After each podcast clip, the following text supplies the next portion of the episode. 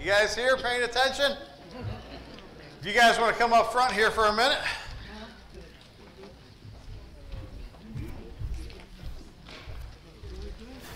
All right. Brady, there was a Bible that was ordered for you. Dom, there's a Bible that was ordered for you as well. And there's the Bible handbook, I believe that you chose, right? And so if you guys turn around for a second, the congregation can see these fine young men, the next generation of the Lincoln Park Church of Christ.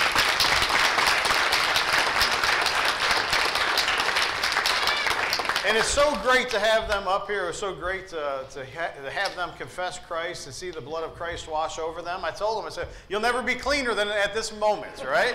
I said, try to make it last six to 12 hours at least. Never forget, we're always sinners in need of a Savior, but it doesn't mean we don't strive to continue to do right, right? And so we need to make sure that when we find sin in our lives, that we repent and we turn away from it that's what the, uh, Jesus did on that cross for us. So thank you, gentlemen. Go back to your seats, and I want to uh, thank them for their, their sacrifice. All right. Well, good morning, everybody. I love the energy in here this morning. I love the singing this morning. Everybody's doing a wonderful job. It's always nice to, to feel that energy in, the auditorium, you know. When I think about this lesson here this morning, it's reasons to believe. Last, last week we talked about is there a God? And I've done lessons about these things before. Uh, is there a God? Can we know there's a God? Is the Bible the Word of God? Did Jesus really resurrect? Was Jesus a real person of history? We've, we've looked at some of these things. We've talked about some of these things. But one that I haven't done in, in a while is about the resurrection, the proofs for the resurrections. Can we know? And in Bible study this morning, we were talking about our faith, we were talking about salvation. And in 1 John chapter 5 and verse 13, the apostle John, he says, I am writing these things so that you can know that you are saved. You don't have to hope for salvation. You don't say, man, I hope I get in. I think I might get in. I, you know. No, you can actually know that you are saved. You can know that the resurrection was real. You can know that Jesus was a real person of history. You can know that God exists if, and there's that transitional word, right? If you're willing to do your part. If you're willing to invest the time in investigating these truths, the evidence is there. And at no other time in human history have we had more access to this evidence, to these facts. You could go online, and most of them are free. And if you don't have a computer, you could go to a public library and you could jump on their computer and their Wi Fi, and you could research these things. There's no excuse that we have to not know these things. Why is it important to know if there's a God, to know if Christ was real, to know about the resurrection and the proofs? Because it will strengthen your faith. I was watching uh, this last couple, the last couple days. Me and Christy every every year around Easter. I know a lot of people do, but we watched a couple nights ago. We watched The Risen, right? That's the we watched that one. That's the story of the resurrection, but it's told through the uh, one of the Roman soldiers' point of view. Uh, last night we watched The Passion, and I've heard Christians in the past, I don't like to watch The Passion, Dave. It's just, it's too gruesome, it's too gory. That's the point. That's what he suffered. Your sin and mine and the rest of the world did that to him. And so if you're having a weak moment in your faith, if you're if you're struggling sometimes, pop in the passion. Remember what Jesus Christ had done for the world. Remember how, even in his moment of weakness, who pops up in the scene? Satan. And he kept trying to tell him, there's no way that one man could take upon the sins of the world and all that responsibility. And then he stomps on the snake's head. You see, I love that movie. I love that movie because I, I like to watch it. I watch it every year simply to remind myself, like I told my son last night, that's why we do what we do. That's why we make the necessary life changes that we make because we realize the sacrifice that Jesus Christ had made on our behalf. And so, brothers and sisters, as we look at on the screen behind me the reasons to believe in the resurrection, this is something that is so very important because this is the most important human event in history. The most important event in human history is the resurrection. Because if there's no God, we're just a bunch of dumb animals like we talked about last week. And there is no such thing as oppression, right or wrong, injustice or justice. There's just natural, if we're all animals that have evolved, right? So we talked about why there's a God, but we also need to realize why it's so important if there's a resurrection. Because if there's no resurrection, then Jesus Christ died for his own sins. He's still in the grave, and then there's no hope for us. Because then the Messiah then hasn't come if Jesus wasn't the Messiah, and we're still in our sins. So the resurrection is one of the most important uh, events in human history. And so that statement, brethren, that I often make, you guys hear me say, especially in the last year or so, how often do you consider the idea that we are immortal beings? You're immortal. Sure, your flesh is going to go back into the ground in which it came. But we know that our spirit is going to live on in eternity.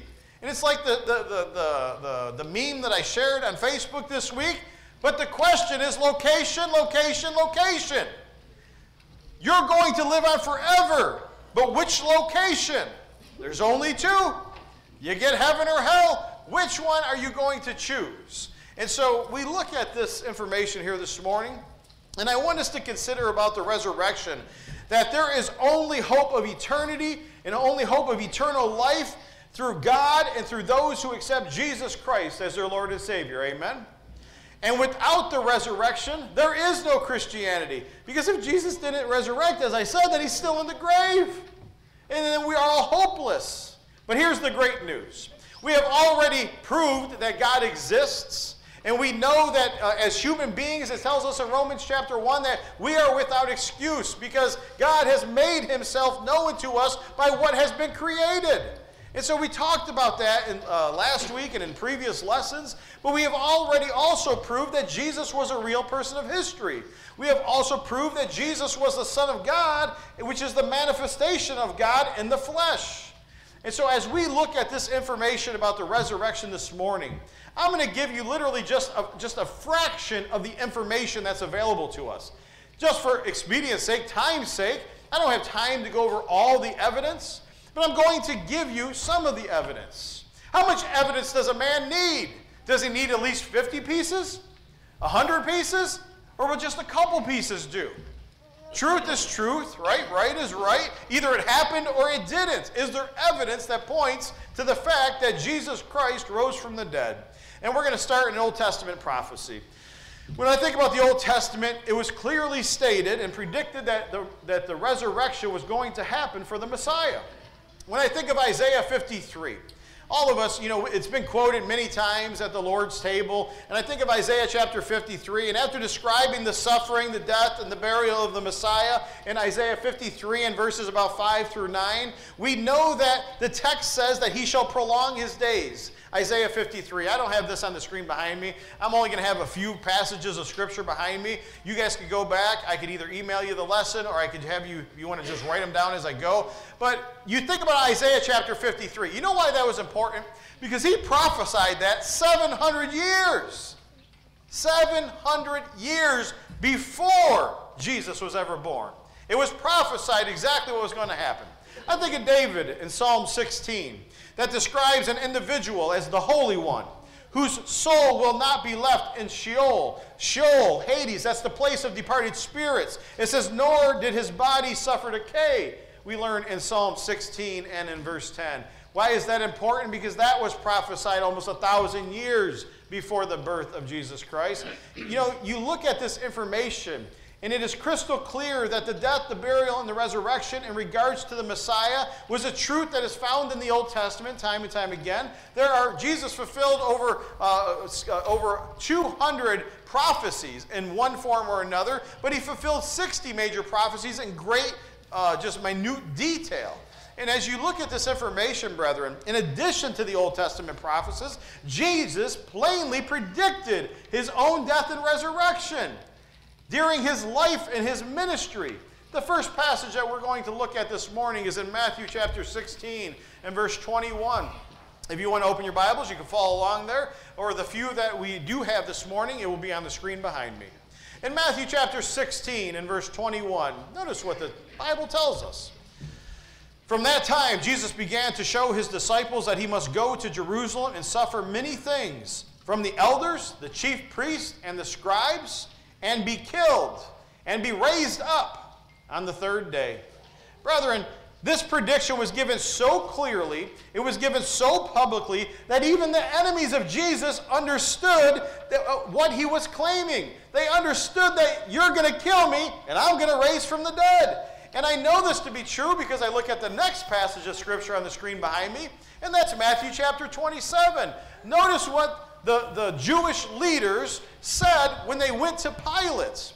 In Matthew chapter 27 and verse 62 and following, it says, Now on the next day, the day after the preparation, the chief priests and the Pharisees, they gathered together with Pilate and said, Sir, we remember that when he was still alive, that this deceiver said, After three days I will rise again.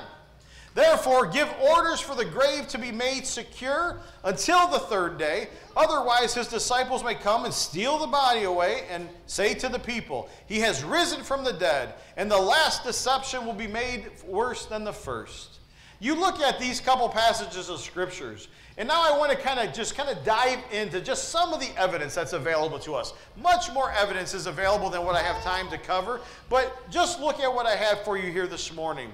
Think about the number of witnesses. You know, it would be one thing if one or two people claimed to see the, ra- the risen Christ, and then you could argue about the validity of that story. But I know that when I think about the Apostle Paul and his writings, in 1 Corinthians chapter 15, he tells us that over 500 people, 500 individuals, witnessed the resurrected Jesus. And if 500 people uh, witness something or eyewitnesses of something, you might want to pay attention to what they have to say. You might want to take that event seriously. In addition to that, this does not include all the people who saw the events that had taken place on the day of Pentecost in Acts chapter 2. It doesn't include the miracles of the apostles that had started in Acts chapter 3 and followed throughout their ministry. Brethren, there are proofs that Jesus was raised, and we also know that he was seated at the right hand of the Father, and that he sent the Holy Spirit as he had promised that he was going to send. And so listen to what it says in Acts chapter 2. In Acts chapter 2 and verse 33 through 36, the scriptures tell us Therefore, having been exalted to the right hand of God, and having been received from the Father the promise of the Holy Spirit, he has poured forth this which you both see and hear.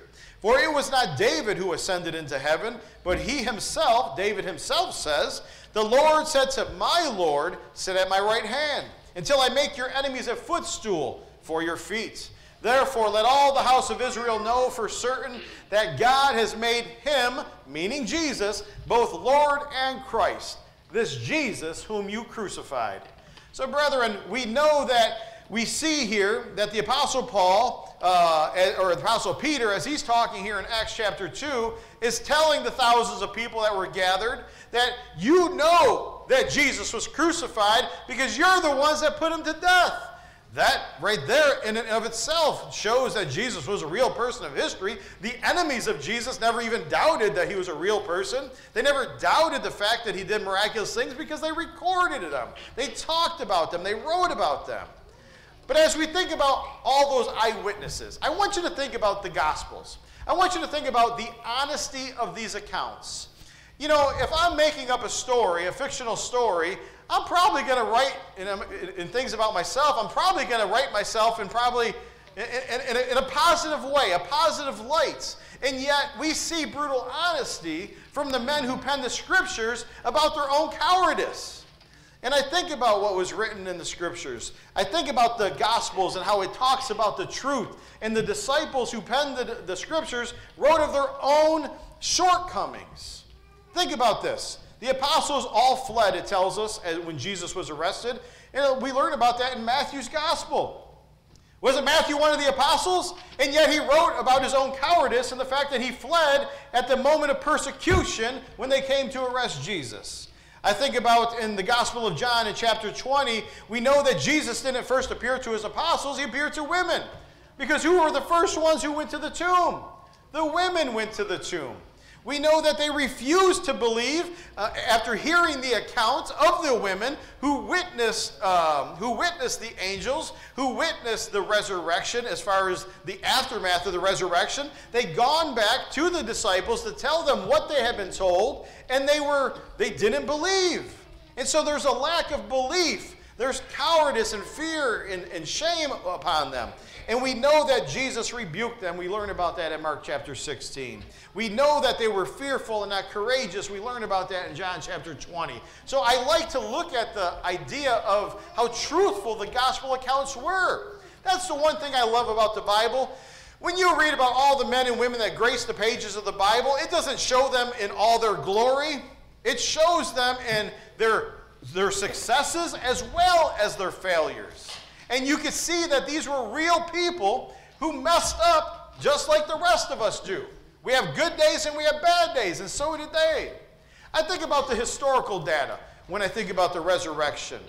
You know, from the gospel accounts, we learn that the authorities confirmed the fact that Jesus had died before they released the body for burial. We learn about it, we read about it in Mark chapter 15. They know he was dead.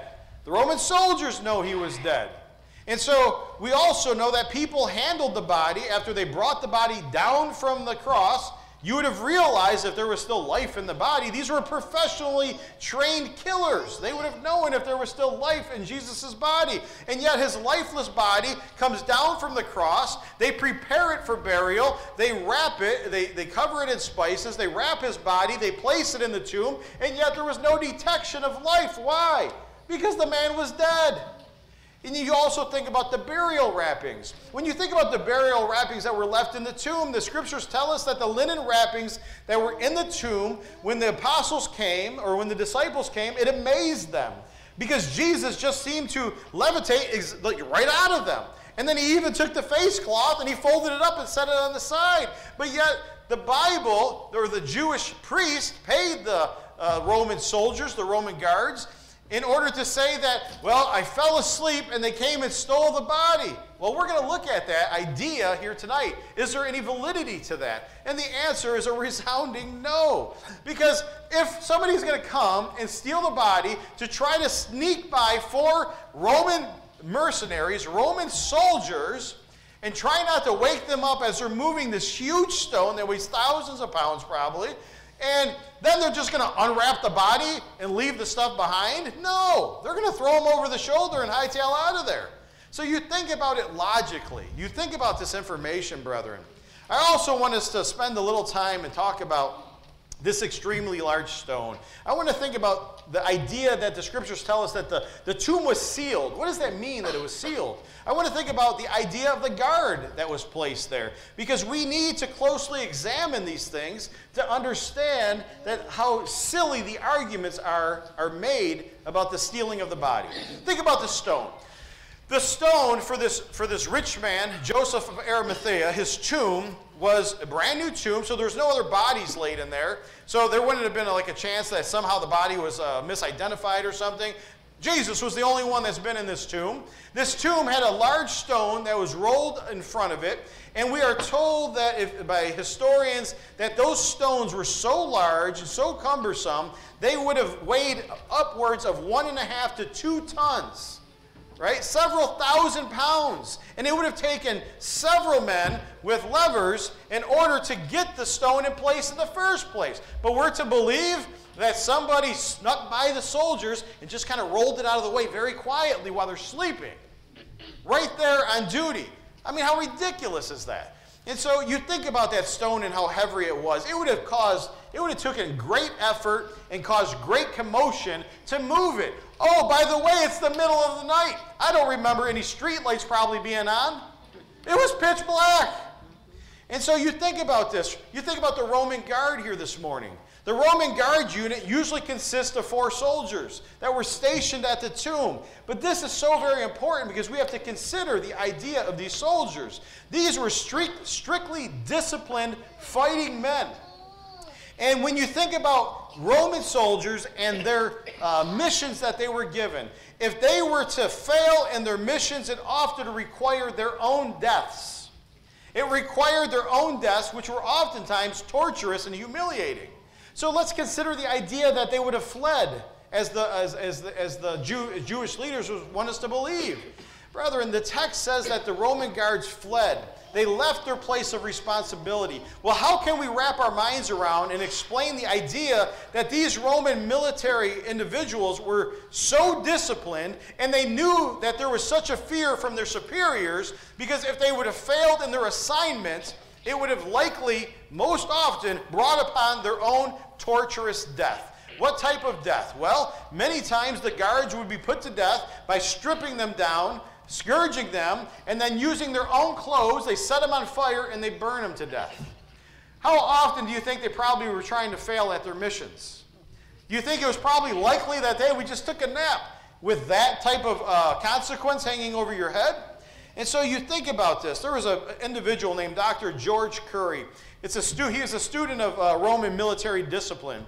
And he wrote that the fear of punishment produced flawless attention to detail and duty, especially during the night watches. So, next, I want us to think about this Roman seal. What does it mean, a Roman seal?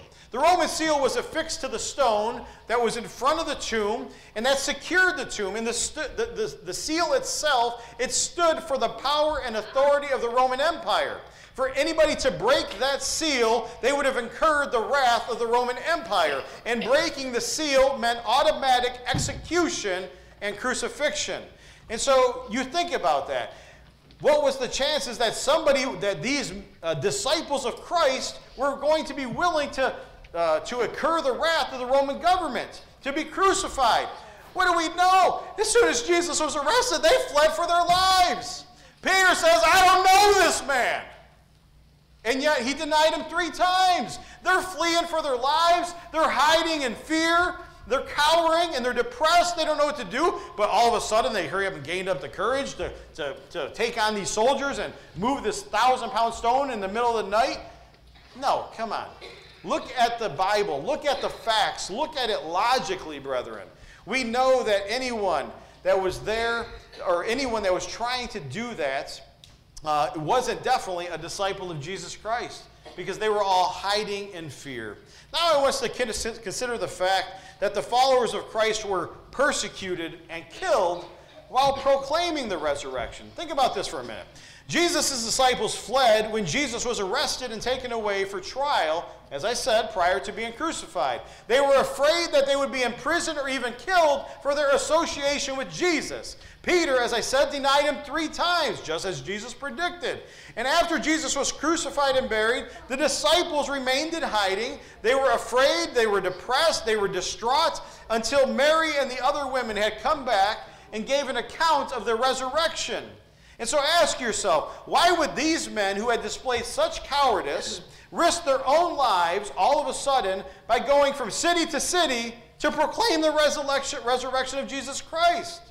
Brethren, if they did not truly believe that Jesus had risen from the dead, why would they then be willing to sacrifice everything for something that they didn't believe? Who here, if you make up a story, you and a few buddies, and then you make up the story, you know it's a lie, and then your first buddy gets killed for it, your second buddy gets killed for it, and then they come for you. Hey, it's a prank. We made it up. There's no truth here. I want to live. Nobody's going to be willing to die a torturous death where they were taking Christians and throwing them in, in, the Colosseum and they were being eaten by lions. They were being set on fire. Their families were being destroyed. If this wasn't something, excuse me, that was true. And so, brethren, this certainly gained, they, these individuals, these disciples, they gained nothing from an earthly standpoint for doing that. These disciples did not receive wealth or prestige. They, uh, uh, uh, for the preaching of the resurrection, there was no material benefit whatsoever. What they received for their, for their actions was they were beaten, they were stoned to death, they were thrown to the lions, they were tortured, and they were crucified for their preaching of Christ and the resurrection. Think about that. Ask yourself, brethren, something significant must have happened from his crucifixion to Pentecost. Because these men who were shown to be cowards and were hiding in fear, now all of a sudden are speaking boldly, are willing to go to their deaths, are willing to be set on fire, are willing to have their families destroyed, lose all their earthly possessions while they preach the gospel of Jesus Christ. Something mighty indeed, something significant must have happened during that time. And that significant something was the resurrection. That significant second something was the power that had come upon the disciples by the Holy Spirit. And the Holy Spirit engulfed them and filled them with the power of God. Remember what is written in Luke chapter 24 behind me. In Luke chapter 24 and verses 44 through 49, notice what the scriptures say. Now he said to them, These are my words which I spoke to you while I was still with you, that all these things which were written about me in the law of Moses and the prophets and the Psalms must be fulfilled. Then he opened their minds. Notice he said he opened their minds to the scripts to the, understand the scriptures. And he said to them, Thus it is written that the Christ would suffer and rise again from the dead the third day and that repentance for forgiveness of sins would be proclaimed in his name to all the nations beginning from Jerusalem. You are witnesses of these things. And behold, I am sending forth the promise of my Father upon you, but you are to stay in the city. Stay in Jerusalem until you have, you have been clothed with power from on high. Brethren, you look at that passage of Scripture, and then you think about Acts chapter 2. These same apostles received power that was promised to them. And then all of a sudden, the same group of men had become courageous in their preaching, courageous in their willingness to, to, to, to do all that Christ had asked them to do.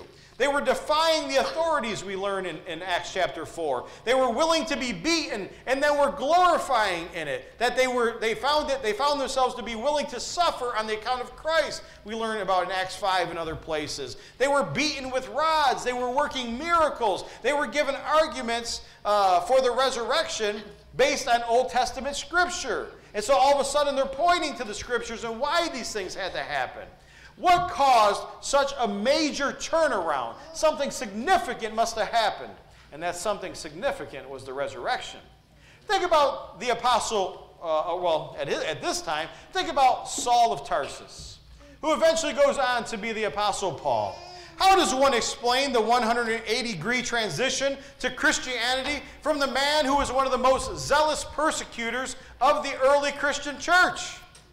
How does one explain that? Well, it's only explainable because we know that in Acts chapter 9 that Paul was breathing threats and slaughter upon all that he came that he came in contact with that were Christians. But while on his way to arrest these many Christians and stand by and hold the coats of those who were stoning Stephen, then shortly thereafter at the Acts chapter 9 and verse 22, we see that this same individual had his heart pricked his mind opened, and he realized that Jesus Christ is in fact the Son of God. That Jesus, fact, in, in, uh, raised from the dead. And so you look at this, brethren. What caused that crazy, all of a sudden turnaround? It was the realization that Jesus was who he said he was. It was the realization that Jesus had resurrected from the dead. And then he goes on and he spent the rest of his life before he was martyred, preaching the gospel and teaching each and every person who would be willing to hear him about the, the, the salvation and the hope that is only found in Christ Jesus. Brothers and sisters, as I close this lesson down, think about this. The only, the only alternative left after examining the resurrection in all of its details and all of the facts is that Jesus was raised from the dead. Think about it, brothers and sisters. This is just a fragment of the information that is available to us. So be the type of believer that satisfies your curiosity with time spent investigating these things. Satisfy your curiosity. Investigate these things. Be willing to ask the difficult questions, but be willing to follow the facts, the details, no matter where they may lead you. Because if you do, and you have an open heart and an open mind, you will see that Jesus is the Son of God, the Messiah, the Christ, the Redeemer and Savior of the world. Brothers and sisters, shame on those in the world today who question these things and are too lazy to seek out the truth. We need to be the type of individuals, as I close this lesson down, who learn about these things, know these things, and then take this information and share it with everybody who will be willing to listen. Because it is the most important event in human history. There's nothing more important than the resurrection of Jesus Christ. Because if there is no resurrection, there's no Christianity. And we are all hopelessly still in our sins. And then we are probably no better than those animals that we talked about last week. But we know there's a God. We know that He was a real person in history. We know that He resurrected. And we know that we have the power of the Holy Spirit residing in each and every one of us who have given our lives over to Christ in baptism. If that is your desire today to become a child of God, you can do that. If you're here today and you're suffering, if you're here today and you got a heavy heart, you can come forward and we can pray for you. You can meet with the elders, you can meet with myself, and we'll sit here and help you in any way that we can and put a plan in place to help you to have a, a deeper, stronger, uh, more passionate, zealous faith. But if you're here today and you're not a Christian and that is your desire, come forward as we stand and sing the song of invitation.